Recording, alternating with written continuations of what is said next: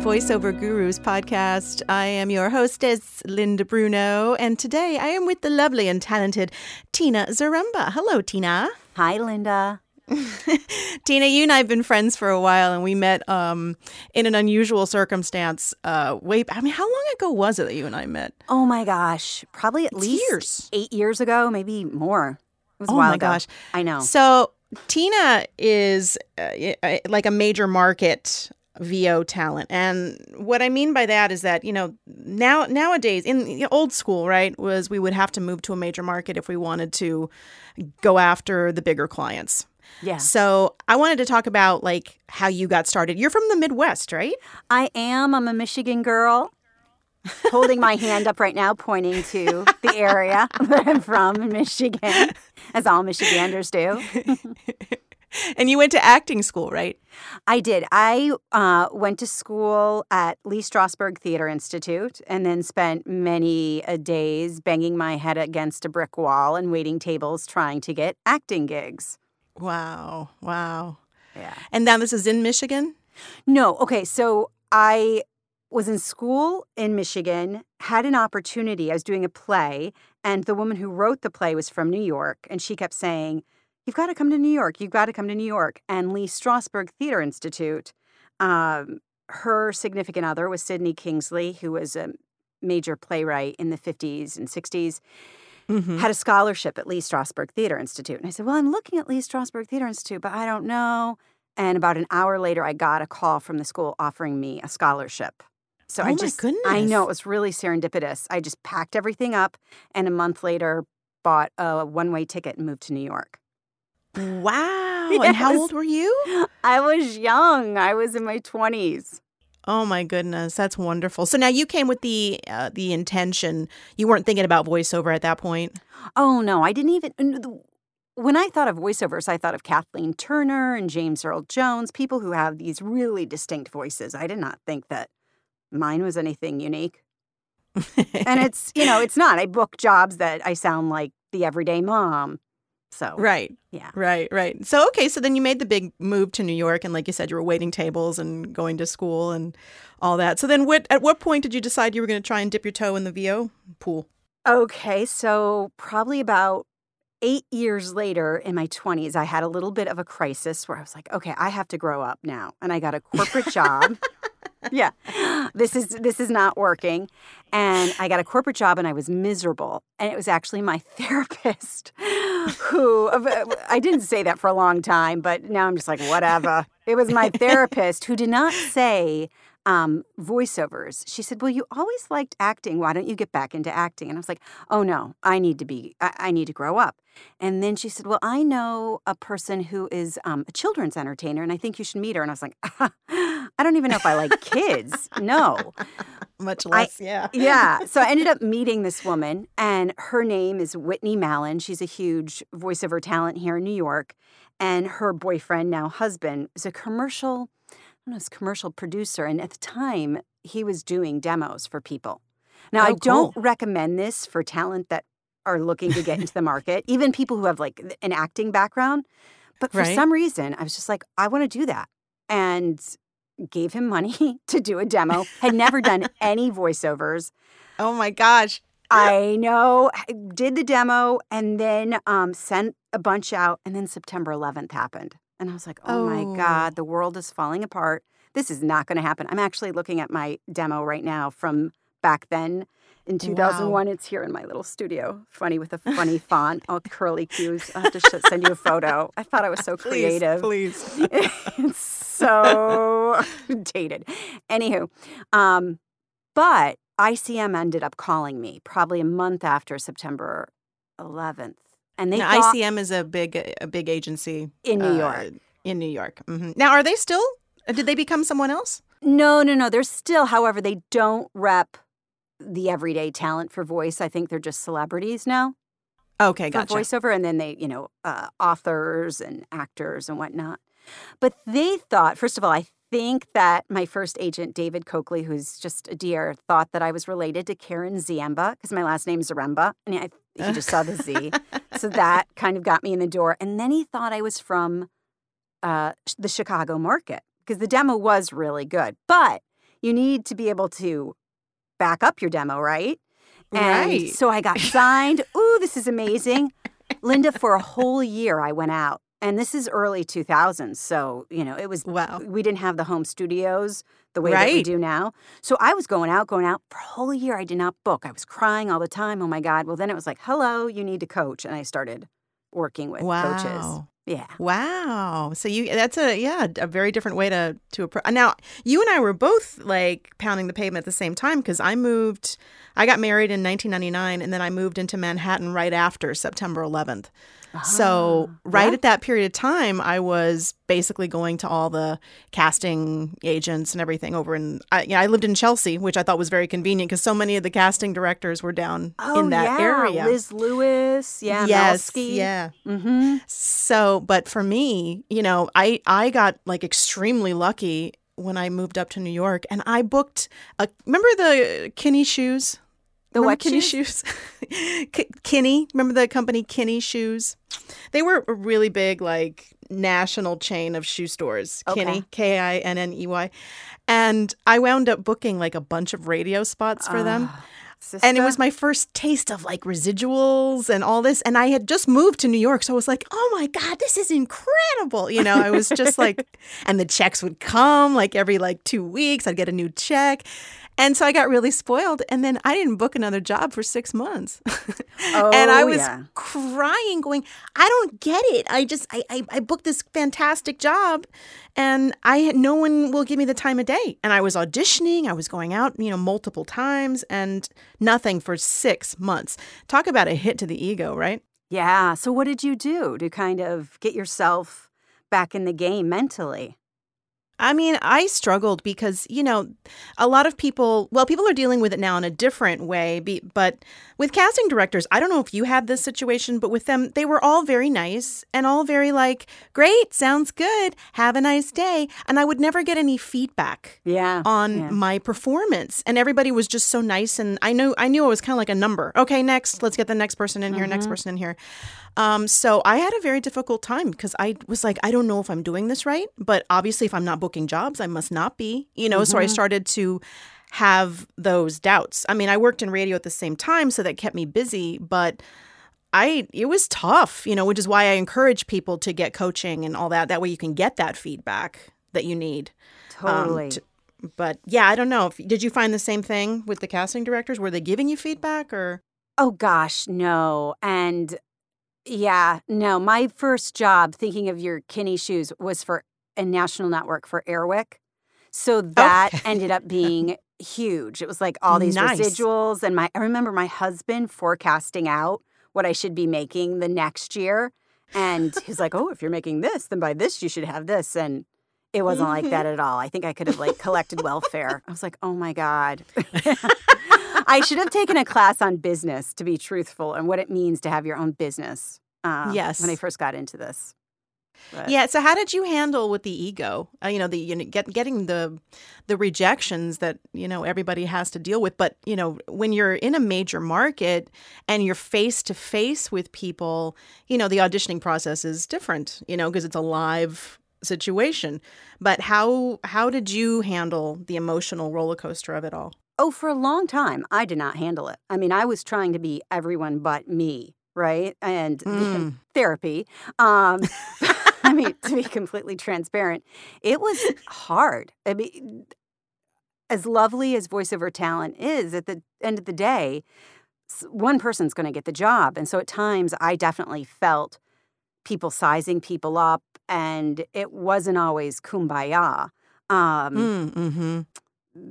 That said, it for me, it finally really took when I just stopped resisting who I was and focusing on the sound of my voice and focusing on what everyone else was doing.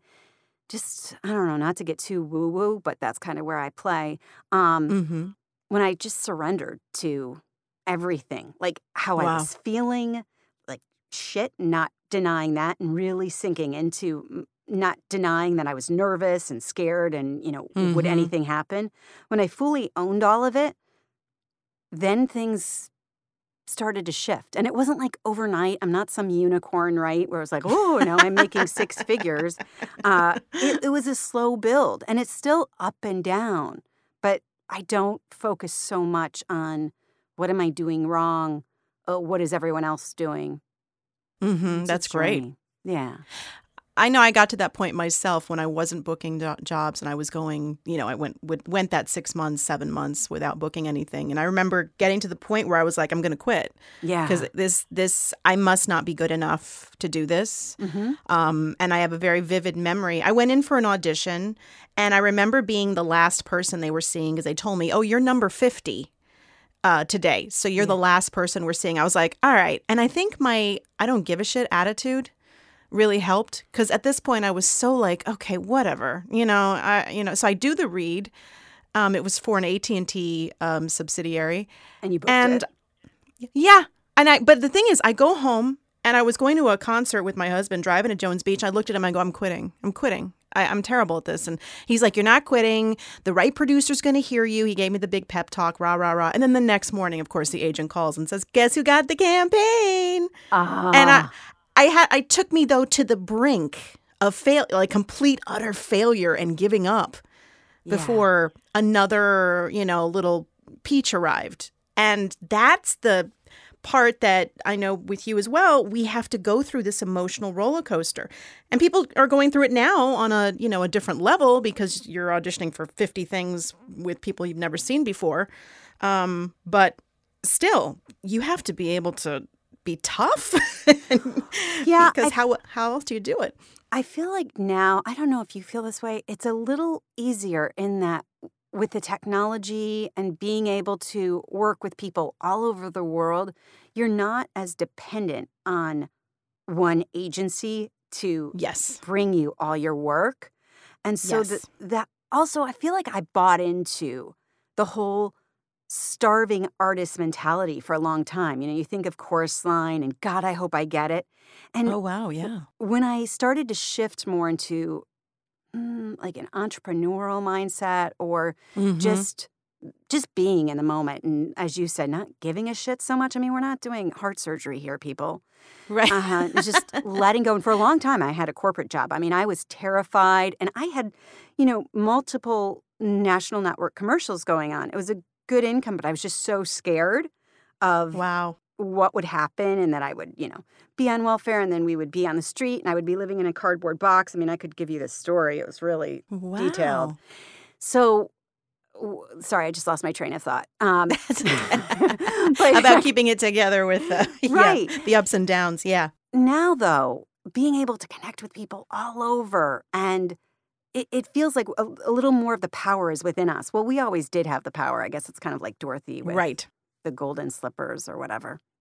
Well, I think that like I, I know for me when I was first starting in New York, the agent was the the like the the, Yeah. the, the the golden chalice that you had to get to be able to get your foot in the door um, for the bigger clients, which definitely is true.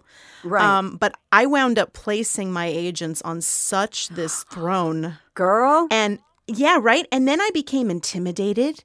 And finally, you know, I, I wound up only having to come down to earth with them when I went through a divorce and suddenly was like, I have to go out and take control of my own career because I would just wait by the phone for them to Yeah. call me to send me on stuff. Yep. And, you know, that's very tough. You can't, you know, the majority of the people out there can't make a living unless you're, you know, you you already have set clients and all that. A lot of people can't make it with that alone.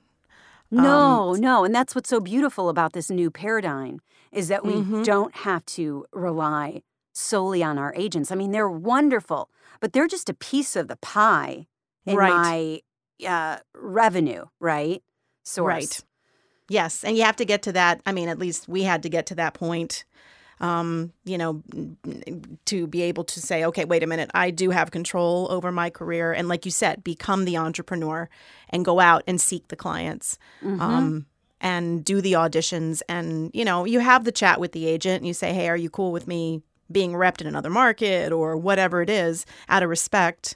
Yeah. Um, but they understand, and now they've come to the party as well to understand how everything has changed. oh, it's a whole new world. Mm-hmm. I'm going to start singing that song.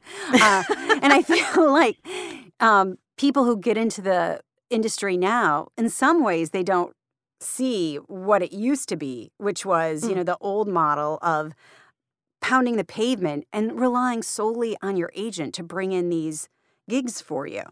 Yes. Yeah, I know. And maybe that's a good thing that they don't know about that. Yeah, totally. I know that like years ago, uh, when my agents, they the New York agents anyway, would would look at me and go, "Wow, you have your own studio." They were fascinated by the concept of me having my own studio and doing work with people that were not, you know, in, in the circles of where they were booking jobs. And they would ask me questions and go, So what's that like? and what kinds of things are you doing? And I would think to myself, guys, you're gonna have to get on the get on the boat here because the boat is sailing without, you know, people seeing each other anymore face to face. Right. Um, and thank thankfully they are. They are, you know, updating themselves. Yes, yes. No, I fully agree with you. I mean, you were the one who was really instrumental in me taking the leap to be truthful. And I, you know, I shared that with you that you're like, you know what? You can do this. You basically right. kind of take back the power and put yourself out there. But I feel like, I don't know if you feel this way, that in our culture, we kind of have this learned helplessness where we mm. want someone else to make it happen for us. Mm-hmm. And, you know, you just get to a point where you realize, no one is going to make it happen for you. You got to do it on your own. Yeah, I think that there's this romantic idea of an agent, you know, and like that the agent is uh, once I get an agent, that's it. You know, right. that that agent's going to bring me jo- that because people will say, "Oh, does your agent bring you jobs?" And I say, "No, my agent brings me auditions. I'm responsible still for booking the job." Um, and that's why I have to have my own source of revenue because I can't be reliant on one avenue of auditions. Yeah, I mean, I feel like entertainment and the media for so long kind of portrayed agents as you know they're in their office with the the hat on and the cigar and they're getting the work and they're working for you and you got an audition here and you got an audition there honey and it's not it maybe it was that way in the 80s and 90s but in 2000 it really no. started to change i mean i was going out a lot more than i am now now the auditions that i get from my new york agent i do them here and you got to turn them around quick Yep, mm-hmm. that's great that's that's that's the way that uh, things have changed, which is a good thing. Yep. And I also say to the students that I work with that an agent takes 10%. So you should be doing 90% of the work. Oh, that's a great great little analogy. I wish I did not come up with yeah. that. Someone else did. I forgot. but anyways. So now do you you teach via Skype? How do you do your lessons? So I do I used to do one-on-one coaching, that's shifting, and now I do via Zoom. Um, an online class that was called the copy class, and we would work on copy as well mm. as um, really looking at uh, other aspects of our lives because I think that talent is like, well, I just need to be good in voiceovers, but yet if your confidence is lacking, if you're just about doing, doing, doing, doing. Another great quote, quote I heard is Your doing is only as effective as your being. That was Jim Fortin. And so, who are you being as a human being? How are you showing up in all aspects of your life? Because mm. we're whole beings. We're not these little compartmentalized people even if we want to be we're just not so is it is it more of a holistic approach to you know a whole um, approach to the whole being for voiceover? Yeah, you know, we're right now we're um, looking at renaming the course to be more applicable to what it is that I do, and we were looking at um, oh God, what were the names? Like the inner work of uh, voiceovers, where we, you know, one week we focus on what is your why? Why are you doing voiceovers? If you're just doing it for a paycheck, then go do something else. Like you have to right. have a bigger motivation that's going to drive you, especially when things are quieter. Um, mm-hmm. And really looking at what is the end game for you too. What what would be the ultimate picture for you for your voiceover that's career? And what do you like doing in voiceovers? So I was raised by That's two psychologists. I kind of got to incorporate that in there, you know. but that is such a huge portion of it. You know, the mental is such a huge aspect. That's a wonderful thing to be training. Thank you. Yeah. Yeah. I really like that. Wow, that's great. Well, you're going to have to. I'm starting to have some classes here on Long Island, workshops that I'm starting to advertise. One of these times, you'll have to take the train. Have to take the train, honey. I and come would out love to Long to. Island. oh, I did it before when we met for lunch. I loved it. you did, you did. You'd come out to the sticks and uh, come have a class. Yeah, we're trying to cater to the Long Island market for folks that really don't want to go into the city or they'd rather have something more local. Yeah. Um, so that's, That's the focus. But I I really like that. So now if somebody wanted to take a class with you, how would they go about finding you? They would go to tinazaremba.com and they would find me there. I have a free five day VO challenge, and you can go to Tina Z VO training slash challenge and you'll find it. And it's five recordings that will take someone through what I see as kind of the foundational steps to building a successful voiceover career. That's wonderful. Thanks, Excellent. Linda. Well, I'm so happy we were able to chat and for giving me the this time. So. Um, and good luck with everything. I know I'm gonna be talking to you soon. yeah, we got to do our um, margaritas, sister. Definitely. and this was another episode of the Voiceover Gurus podcast. I'm Linda Bruno with Tina Zaremba, and I'll post some links up there too so people can find you easier as well. Thanks so much, Tina. Talk to you soon.